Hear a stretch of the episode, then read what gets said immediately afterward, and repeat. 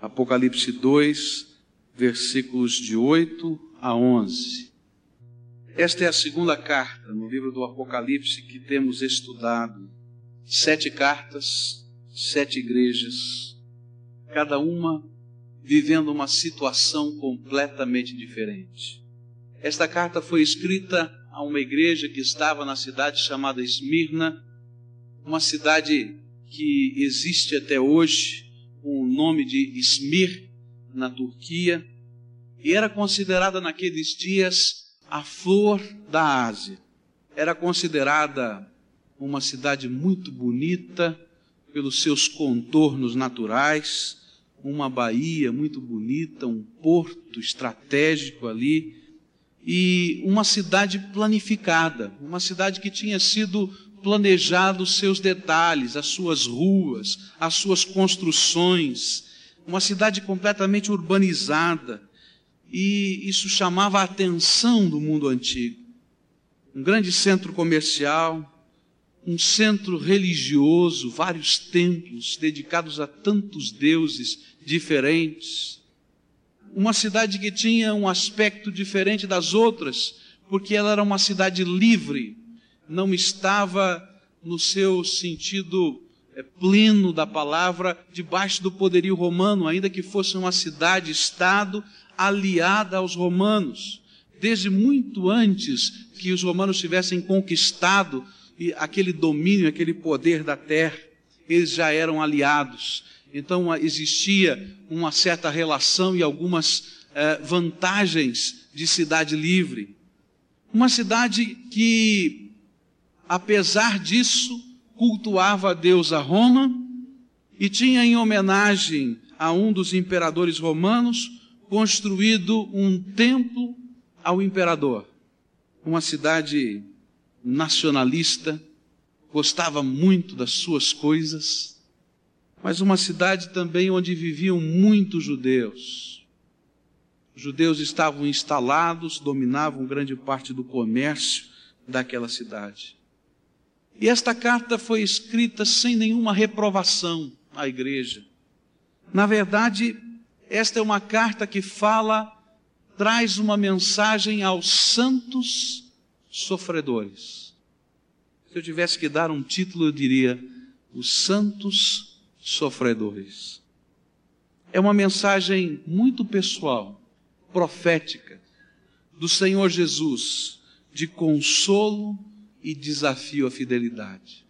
Deus tem uma mensagem para você, assim como tem para tantas pessoas que estão procurando uma resposta no meio da tribulação, no meio da angústia, no meio do sofrimento, no meio das perseguições, no meio dos grandes embates da luta contra o diabo nos nossos dias.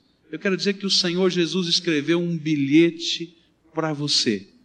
Ele foi endereçado há tanto tempo atrás à igreja de Esmirna.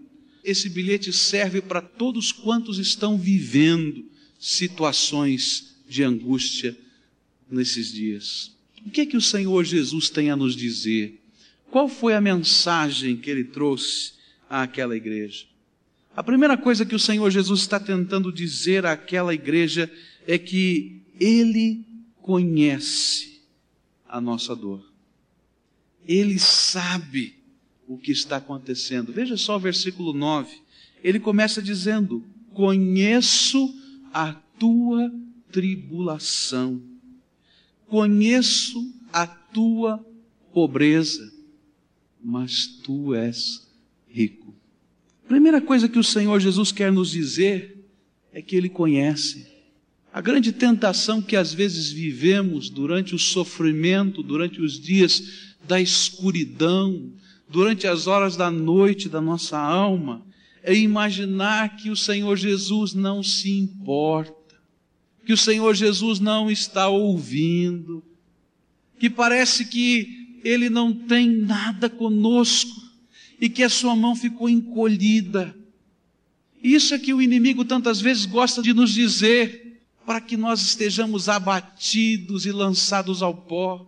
Mas o Senhor Jesus começa essa mensagem dizendo àquela igreja, dizendo a mim e a você, que Ele conhece a nossa tribulação e Ele conhece a nossa pobreza. E Ele começa a dar algumas razões por que Ele conhece. Ele vai dizer no versículo 8 que Ele é o primeiro e o último. Ele é o primeiro e o último, o princípio e o fim de todas as coisas. Isaías 44, 6 vai dizer a mesma coisa e ainda vai acrescentar: o único Deus eu sei o que você está vivendo. Eu sei a tua dor. Porque desde o primeiro dia da sua vida até o último dia em que você viver, eu estarei contigo. Não foi essa a promessa do Senhor Jesus? Eis que estou convosco todos os dias, até a consumação dos séculos. A mensagem do Senhor Jesus é: Eu sou o amigo de todas as horas. Eu sou o amigo da vida, eu sou o amigo da morte, eu sou amigo em todas as circunstâncias da vida. Um jovem recebeu uma grande herança do seu pai. Seu pai havia falecido, ele começou então a dirigir todas as empresas do seu pai. E nesta direção das empresas, ele não foi muito bem, ele se envolveu em negócios que não eram lícitos, começou a perder a sua fortuna. Se não fora só isso, ele começou a ter problemas com a justiça. Já estava marcado o seu julgamento. E ele precisava de pessoas que pudessem depor a favor dele. E então ele começou a lembrar-se dos amigos do seu pai. E ele lembrou-se de um amigo muito especial do seu pai. Foi até ele, contou toda a história da sua vida, todos os problemas. Aquele amigo do pai chorou com ele. Mas ouvindo tudo aquilo, disse: Olha, eu não sei o que eu posso fazer por você. Que eu posso fazer por você, quem sabe, seria colocar o meu dinheiro à sua disposição. Você vai no meu alfaiate, faz a melhor roupa possível para você se apresentar naquele julgamento. Você vai com o meu carro, você vai com o meu motorista. Olha, você pode usar o dinheiro que eu tenho para aquilo que for necessário. E aquele jovem saiu dali recebendo a compreensão do amigo do pai, mas com o coração ainda triste, porque isso não era a solução. E ele foi então ao segundo amigo do pai e contou a sua história, e o amigo chorou com ele, chorou profundamente, disse: Bem, eu não sei o que eu posso fazer. O outro amigo já colocou o dinheiro, já colocou o carro. Eu não sei, eu quero somente emprestar a minha solidariedade. Eu vou estar com você até a porta do julgamento, mas não me peça para entrar porque eu não quero me envolver com essas coisas, mas conta comigo, conta com o meu apoio. Mas não resolvi o problema dele. E ele procurou então um terceiro amigo, e esse foi o único que lhe disse: Olha, eu vou caminhar contigo durante esses dias, mas quando você tiver que ir ao julgamento, eu irei depor a seu favor. Meus queridos, nesta vida é assim. Muitos de nós vamos viver a vida e encontrar esses três tipos de amigos. Alguns tantos, só dois. E quando chegar o dia da nossa partida dessa terra, os nossos familiares serão como o primeiro amigo, vestirão a nossa roupa, nos colocarão dentro do caixão, alugarão um carro bonito, colocarão coroas de flores, mas chegarão lá na cova e pararão ali. Vai haver, quem sabe, uma multidão ali de tantos outros que vão chorar por um dia, quem sabe, por você. Mas Jesus Cristo é o amigo de todas as horas, é o amigo da vida, é aquele que caminha conosco todos os dias, que conhece a nossa dor, que conhece a nossa luta, que conhece a nossa enfermidade, que conhece a nossa tribulação, que sabe de tudo porque Ele é o primeiro e o último. Mas Ele é aquele que, quando você fechar os seus olhos aqui na terra, e Ele é o único que pode fazer isso, ele vai se apresentar junto com você no dia do tribunal e dizer ao Pai: Pai, por ele eu morri e com ele eu tenho vivido. E o Senhor vai dizer: entra no gozo do teu Senhor, servo bom e fiel, por causa de Jesus Cristo. Jesus estava dizendo a uma igreja que estava passando por grandes tribulações. Eu conheço a tua tribulação. Eu sou o primeiro e o último. Eu conheço todas as coisas. Estou com você todos os dias. Sou o seu amigo de todas as horas. Eu morri e ressuscitei. Estive morto e revivi. Porque nada, nada pode nos separar do amor de Deus. Não importa qual seja a tribulação que você está vivendo, o que o Senhor Jesus está dizendo para você, que nem a morte pode separá-lo do amor de Deus. Nada. Na cruz, Jesus está dizendo para mim e para você, eu sofri o pior. Você está sofrendo no seu corpo? Eu sei o que é dor. Cravaram os cravos nas minhas mãos e nos meus pés, colocaram uma coroa de espinho em mim, me deram chibatadas nas costas, me esbofetearam, cuspiram em mim, me transpassaram com a lança. Eu sei o que é dor. Suas emoções estão conturbadas. Eu também já vivi isso. Eu estive lá no jardim do Getsemane. E ali pude antever todas as coisas que iriam acontecer. E a minha alma sofreu. Sofreu por ver os meus amigos indo embora, cada um deles. Aquele que parecia ser um grande amigo, ser o meu inimigo no meio do meu grupo. Eu sei o que é dor. Você está sofrendo espiritualmente? Naquela hora em que eu estava na cruz, eu me fiz pecado por você. Eu que sou o Deus Todo-Poderoso e Santo, me tornei pecado por você. Eu sei o que você está vivendo. Eu posso entender a sua dor, mas eu quero dizer para você eu quero dizer para você que nada pode separar você do meu amor. Eu quero dizer para você que você não está abandonado. Eu estou dizendo a você que, mesmo no meio dessa tribulação que está acontecendo, ela é verdadeira, eu continuo contigo. E quero dizer para você que a vitória sempre há de ser minha mesmo quando as pessoas não compreendam o tipo de vitória que eu tenho. Porque a minha vitória foi ressuscitar ao terceiro dia, depois de ter sofrido na cruz. Eu conheço a tua tribulação.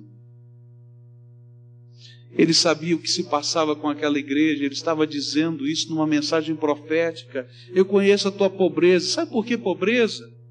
porque aqueles crentes naquela cidade estavam vivendo uma grande perseguição. E as pessoas então começavam a saquear as lojas dos crentes. E as pessoas começavam a saquear as casas dos crentes. E haviam confiscos até do próprio Estado. E as pessoas que eram trabalhadores comuns eram despedidos, mandados embora, porque ninguém queria ter um cristão com eles. Era perigoso demais. Era uma sociedade que estava perseguindo. E o Senhor Jesus diz: Eu conheço, eu sei a sua luta, mas quero dizer para você que você não está sozinho. Ah, eu sei das blasfêmias, eu sei da calúnia, eu entendo as acusações caluniosas dos judeus que queriam a morte dos cristãos. E então eles diziam que quando eles celebravam a ceia do Senhor, eles cometiam canibalismo, alguém morria, alguma criança morria, e o povo odiava os cristãos. Nada disso nunca aconteceu, mas era difamação. Eles lutavam pela divisão das famílias. Ah, saia dessa casa. Sua esposa, mande embora. Ela agora é uma cristã. Marido, vai, não fique aí. Ou o contrário, o pai ia buscar a esposa, a filha, tirar do esposo e dizer: não fique, é perigoso. Eles eram acusados de ateísmo e culpados de todo mal. Tudo o que acontecia de ruim numa cidade era culpa dos cristãos. Ah, esses ateus! Ainda que eles crescem em Deus, mas não criam no panteão de deuses que eles criam. Esses homens são subversivos, porque eles não votam todo o seu compromisso a César. Eles não dizem que César é o Senhor da vida deles.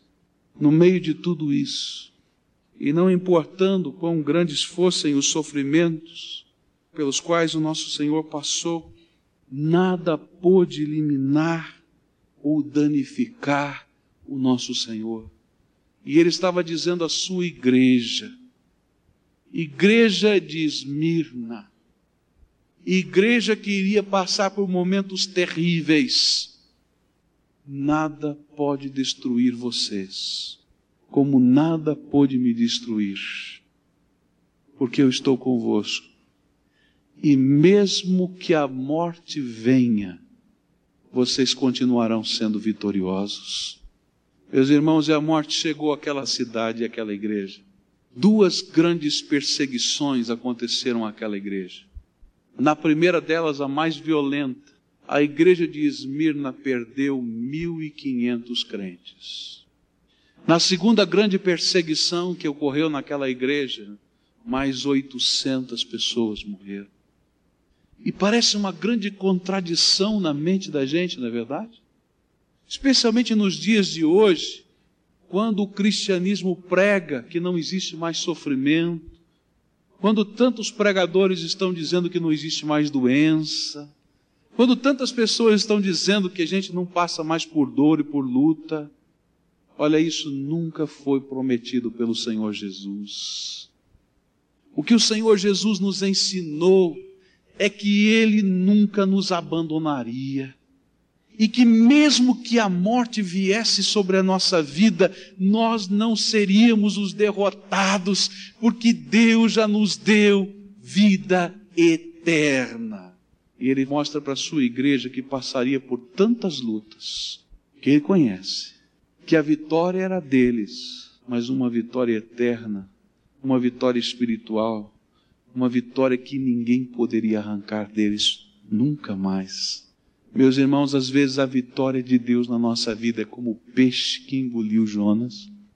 A gente vê a bocarra do peixe e diz: Senhor, tenha misericórdia. Isso não parece vitória.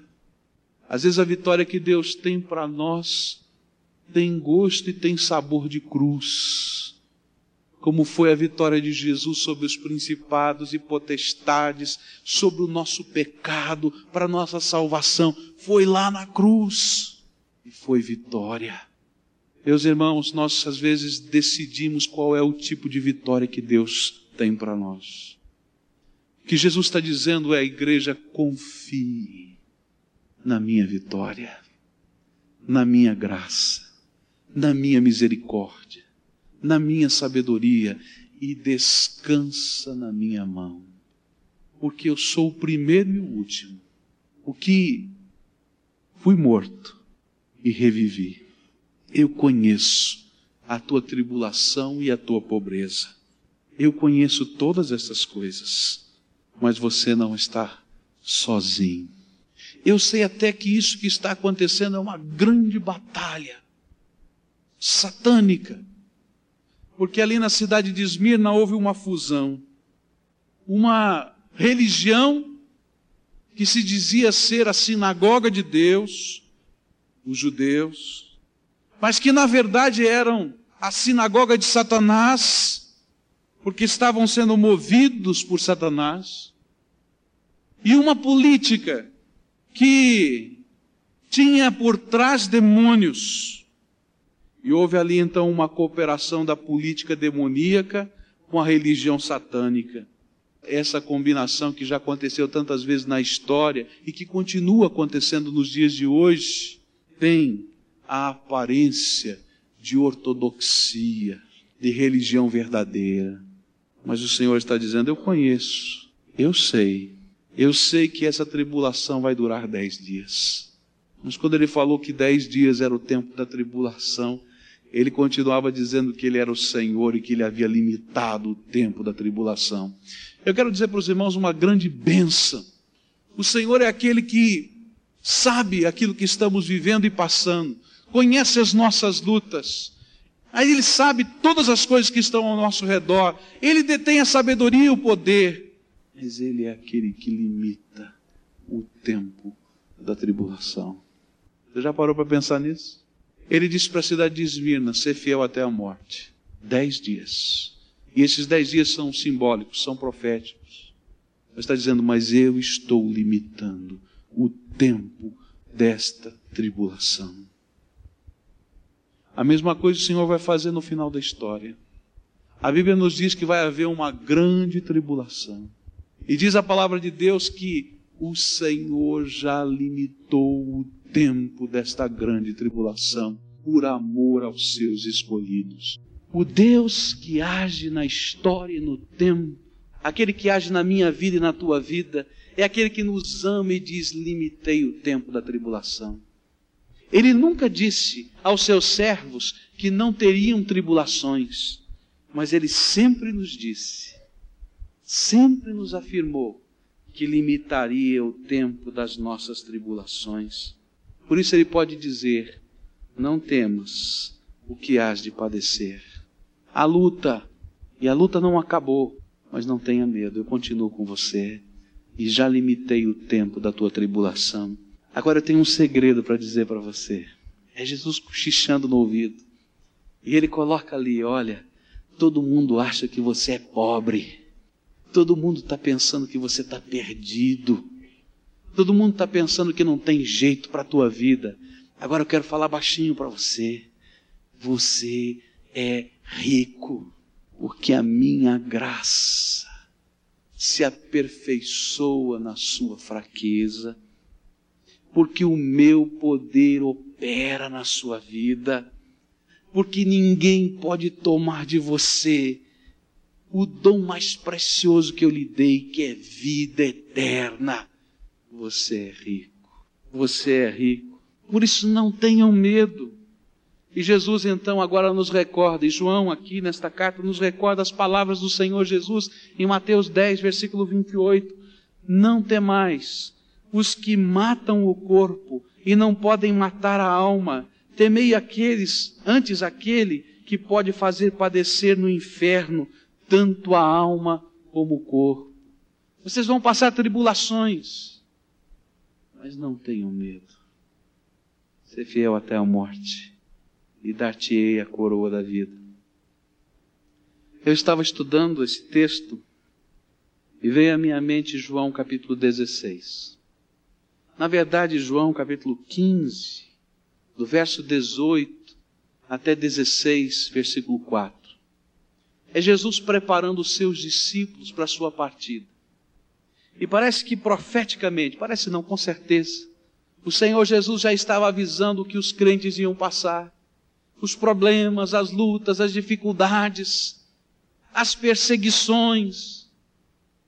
E eu fui lendo aqueles versículos e comparando com esse texto aqui da carta em Esmirna, dizendo: O Senhor Jesus falou, ele já profetizou, e ele diz: Olha, eu estou dizendo estas coisas para que vocês tenham paz. E parece que aquela mensagem é uma mensagem tão dura, do capítulo 15, final do capítulo 15, começo do capítulo 16. Senhor, mais uma mensagem dessa para termos paz. É porque na hora da tribulação, meus irmãos, é que nós precisamos da paz do Senhor Jesus. Aquela paz que excede todo o entendimento, que guarda a mente, guarda o coração. É na hora do desânimo, é na hora do diabo que diz: olha, larga tudo, abandona tudo. Como a mulher de Jó dizia: Homem, olha para a tua vida, olha para a tua doença, olha para a tua chaga, você está mal cheiroso, dá um, se mata logo, nega o teu Deus e vai embora. Chega! É nessa hora que nós precisamos da paz do Senhor Jesus. Para dizer, eu sei em quem tenho crido, estou bem certo que é poderoso para guardar o meu tesouro até o dia final. Ó oh, Senhor, eu creio, Posso todas as coisas naquele que me fortalece. Ainda que eu ande pelo vale da sombra da morte, não temerei mal algum, porque tu estás comigo, a tua vara e o teu cajado me consolam. Senhor Jesus, dá-me a tua paz. Deixa-vos a paz, a minha paz vos dou, não vos a dou como o mundo a dar. Não se turbe o vosso coração e nem se atemorize. Jesus está dizendo ao seu povo, eu e você, no meio da tribulação, eu conheço, eu sei, você não está sozinho. Lembra da tua riqueza. E lá em João 16, o Senhor vai nos dizer e quando ele não estivesse mais aqui, ele deixaria o Consolador, o Espírito Santo. Meu irmão, eu quero dizer para você uma coisa. O Espírito Santo Consolador é aquele que está trabalhando na tua vida agora. Nessa hora, o Espírito Santo está fazendo aquilo que as palavras de um pregador não pode fazer. Ele está convencendo você. Sabe o que mais que o Espírito Santo está fazendo nessa hora? Ele está abrindo a tua mente para enxergar a verdade de Deus. Sabe o que é que o Espírito Santo está fazendo agora? João 16 diz isso. Ele está dizendo a você coisas que são particulares, pessoais e aplicando ao teu coração. Porque Ele é aquele que nos anuncia as coisas vindouras. Sabe o que é que o Espírito Santo está fazendo agora em você, mesmo no meio da dor e da tribulação? Ele está te dando uma vontade incrível de adorar o Senhor Jesus. É só o Espírito Santo que pode fazer isso. E essa era a igreja aquela igreja que estava caminhando para um momento tão difícil da sua história, de tribulação, mas firmada na rocha. Senhor Jesus. Eu quero deixar com vocês o final do capítulo 16 do Evangelho de João. Quero que você guarde no seu coração. Diz assim a palavra de Deus: Vós estareis tristes porém a vossa tristeza se converterá em alegria. Assim também vós agora, na verdade, tendes tristeza, mas eu vos tornarei a ver, e alegrar-se-á o vosso coração, e a vossa alegria ninguém vô-la tirará. Tenho-vos dito estas coisas, para que em mim tenhais paz. No mundo, tereis aflições, mas tem de bom ânimo. Eu venci o mundo. Guarda isso no teu coração. Guarda. Jesus conhece. Jesus está vendo. Ele deu a você uma riqueza que ninguém pode roubar. Ele vai dar a você uma paz e uma alegria que ninguém pode entender. Essa é a palavra do Senhor. João 16, versículos 20, 22 e 33. É nesta hora de tribulação que a nossa fé é provada. É nessa hora de angústia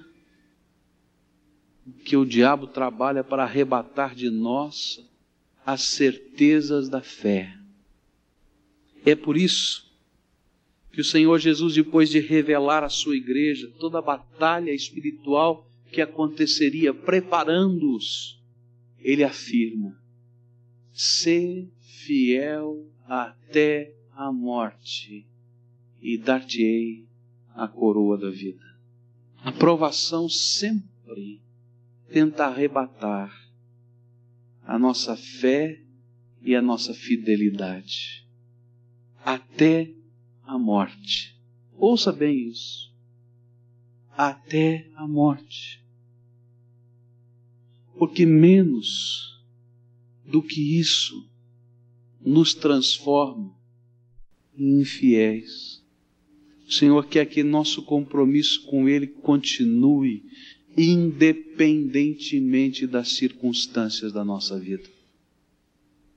Eu quero dizer para os irmãos o que aconteceu na cidade de Esmirna no dia 23 de fevereiro do ano 155 depois de Cristo. Na cidade estavam acontecendo os jogos públicos, aqueles jogos dos gregos, dos romanos, tipo as Olimpíadas. Muita gente viajou para assistir esses jogos na cidade. E lá no meio daquela multidão exaltada, gritando, torcendo, repentinamente alguém gritou: Morram os ateus. E outro concluiu: Busquemos a Policarpo. Policarpo era o pastor da igreja de Esmirno naquele dia, naquele tempo. Policarpo havia sido discípulo de João, desde que escreveu o Apocalipse. Tinha aprendido teologia, palavra de Deus, aos pés do apóstolo. Houve tempo de Policarpo fugir e ele se escondeu. Pegaram um, um escravo cristão que conhecia onde Policarpo estava, torturaram este homem até que ele dissesse onde o pastor estava. E foram buscar Policarpo. Policarpo era um, já um senhor idoso, velhinho, querido na cidade, muita gente gostava dele. O chefe de polícia conhecia Policarpo e foram então buscá-lo. E ele já sabia que eles estavam chegando. Policarpo mandou preparar uma refeição e mandou que os seus perseguidores fossem recebidos naquela casa, alimentados, enquanto ele se preparava. Ele tivera um sonho naquela noite, onde ele viu o travesseiro onde ele estava recostado, pegando fogo. E ele havia acordado de manhã dizendo aos seus discípulos, aos seus companheiros mais próximos: Senhor me mostra e vou morrer, e vou morrer queimado. Chegaram lá, chefe de polícia, as pessoas, a mesa posta. Eles são convidados a comer. E Policarpo, mais ou menos uma hora, se prepara em oração. Só ora a Deus. Terminaram a refeição, ele vai sendo conduzido ao circo romano, diante do procônsul. E lá o chefe de polícia que eu conhecia dizia: Olha, Policarpo, sabe o que vai acontecer? Vão pedir a você para confessar César como Senhor. Nós conhecemos a sua reputação, nós sabemos que você tem pregado Jesus, você é um homem de bem. Satisfaça a multidão, a multidão é incontrolável. Você precisa dar um jeito, Policarpo. Faz uma concessão, não seja tão radical. Mas nada disso tocou o coração do velho pastor, e esse foi até o circo romano. Chegou ao circo romano, lá dentro do seu coração ele ouviu a voz do Senhor que lhe dizia: Ser forte, Policarpo, ser forte. Procônsul chamou e lhe ofereceu: Policarpo, o senhor pode fazer uma escolha. Ou o senhor morre, ou maldiz o nome de Jesus Cristo e oferece um sacrifício de incenso a César. Para pegar aquele incensário e balançar diante da estátua do imperador. Mas Policarpo respondeu: Durante 86 anos o tenho servido e ele nunca me traiu. Como posso blasfemar o nome do meu rei, aquele que me tem salvo? Aí o procônsul ameaçou: Você vai morrer queimado. E Policarpo respondeu: Me ameaças com um fogo que queima durante um pouco de tempo e em seguida se extingue porque não conheces o fogo que espera os maus no juízo vindouro e na condenação eterna. Que esperas? Faças o que tens pensado. Quem é que pode com um velhinho desse, né? Aí a multidão ficou enfurecida e começaram a tirar as madeiras que estavam por ali, até dos banhos públicos, começaram a trazer madeira para construir a pira onde Policarpo seria queimado até os judeus começaram a carregar, e era sábado, você sabe que judeu não carrega nada no sábado, porque eles estavam irados com Policarpo. Levam para cima da pira e querem amarrá-lo ao poste. E ele diz: Olha, não precisa me amarrar, não, porque o Senhor que vai me dar forças para suportar estas chamas é aquele que vai me permitir, sem estar amarrado, ficar aqui. E acendem o fogo. E Policarpo começa a orar em grande voz, glorificando o nome do Senhor Jesus. E ele morre ali, mas recebeu a coroa de glória do Senhor Jesus, que esteve com ele ali, que continua com ele por toda a eternidade. Meus irmãos, nós estamos vivendo um tempo onde tudo é instantâneo. A gente chega em casa, aperta um botãozinho, não é? Liga a televisão, aperta outro botãozinho, tem um forno de micro-ondas que cozinha muito mais rápido do que antigamente. A gente aperta outro botãozinho e funciona lá um aparelho para isso ou para aquilo. Nós vivemos num tempo onde nós queremos também uma fé que não exija nada de nós. Nós vivemos num tempo onde o crente no Senhor Jesus Cristo não deseja fidelidade. Nós vivemos num tempo onde imaginamos que somos donos de Deus, donos da história, donos de tudo, e nos esquecemos as coisas simples da fé que Jesus tem nos ensinado. Nós vivemos num tempo de luta, de confusão, de problemas, mas num tempo em que Jesus se manifesta com poder e graça. Mas num tempo em que Jesus continua dizendo à sua igreja, igreja sofredora, igreja que tem problemas, igreja que passa por angústias, igreja que passa por lutas contra o diabo, igreja que passa por tantas situações difíceis. Eu conheço a tua tribulação. Eu estou contigo. Agora, minha igreja, ser fiel até a morte e dar-te-ei a coroa da vida.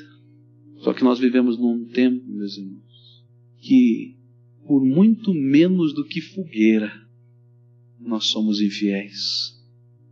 Nós vivemos num tempo, meus irmãos, que somos infiéis porque alguém olhou feio para nós. Que somos infiéis porque alguém nos convidou a fazer alguma coisa. Que somos infiéis porque temos tantas desculpas. Mas é tão pouco. É tão pouco. Por isso nós somos uma igreja fraca por isso é que nós somos uma igreja que às vezes anda de cabeça baixa, porque não temos a coragem de continuar caminhando a despeito das circunstâncias e dizer: Senhor, o meu compromisso contigo é até a morte. Qual é o teu compromisso com Jesus? Esse texto nos mostra duas coisas só. São dois ensinos. Tua luta Jesus conhece, já limitou o tempo, é dele a vitória, mas nem sempre é aquela vitória que você projetou, a dele. E a segunda lição, fidelidade incondicional. É o Senhor Jesus. Com problema ou sem problema, com sol ou com chuva, entendendo ou não entendendo, o Senhor Jesus aquele que reina no meu coração. E nada pode me separar do amor de Deus. Como é que está o teu compromisso com o Senhor Jesus? Pastor, você não vai perguntar como é que está a minha dor? Depois. Primeiro, como é que está o teu compromisso? Porque esta é a base da fé. É Jesus no centro. Não importa. Eu não venho à igreja porque as pessoas gostam de mim. Eu não venho à igreja porque eu tenho uma roupa bonita ou não tenho uma roupa bonita. Eu estou na casa de Deus por causa do meu Senhor. Está entendendo? Eu não vou fazer isso ou aquilo por causa dos benefícios, mas é porque amo meu Senhor Jesus. Eu não entendo um monte de coisas, mas eu continuo crendo na graça daquele que me alerta, me dirige, me ensina, me consola com com seu Espírito Santo. Este é o Senhor da glória. Ele, só Ele, Só Ele, só Ele. O desafio do Espírito Santo ao teu espírito é coloca a tua dor no altar de Deus, mas coloca também um compromisso definitivo, total, incontestável, inabalável em Jesus Cristo. E mesmo que pedras estejam caindo sobre você, como caíram sobre Estevão, a glória do Senhor Jesus continuará brilhando. E mesmo que a morte venha, eu vou ver o meu Mestre. E esta vai ser uma alegria que ninguém vai tirar de mim, porque os meus olhos agora contemplam o Senhor, o meu Redentor, aquele que vive e reina para sempre. Entende isso? Compreende? Então firma compromisso com o Senhor. Coloca a tua dor, mas coloca a tua vida. Não coloca condição, mas incondicionalmente renda-se. Diga, Senhor, que a paz seja o sinal da tua graça na minha vida. E a consolação do Espírito, aquilo que vai me impulsionar no meio das sendas desta vida. Guarda isso no teu coração.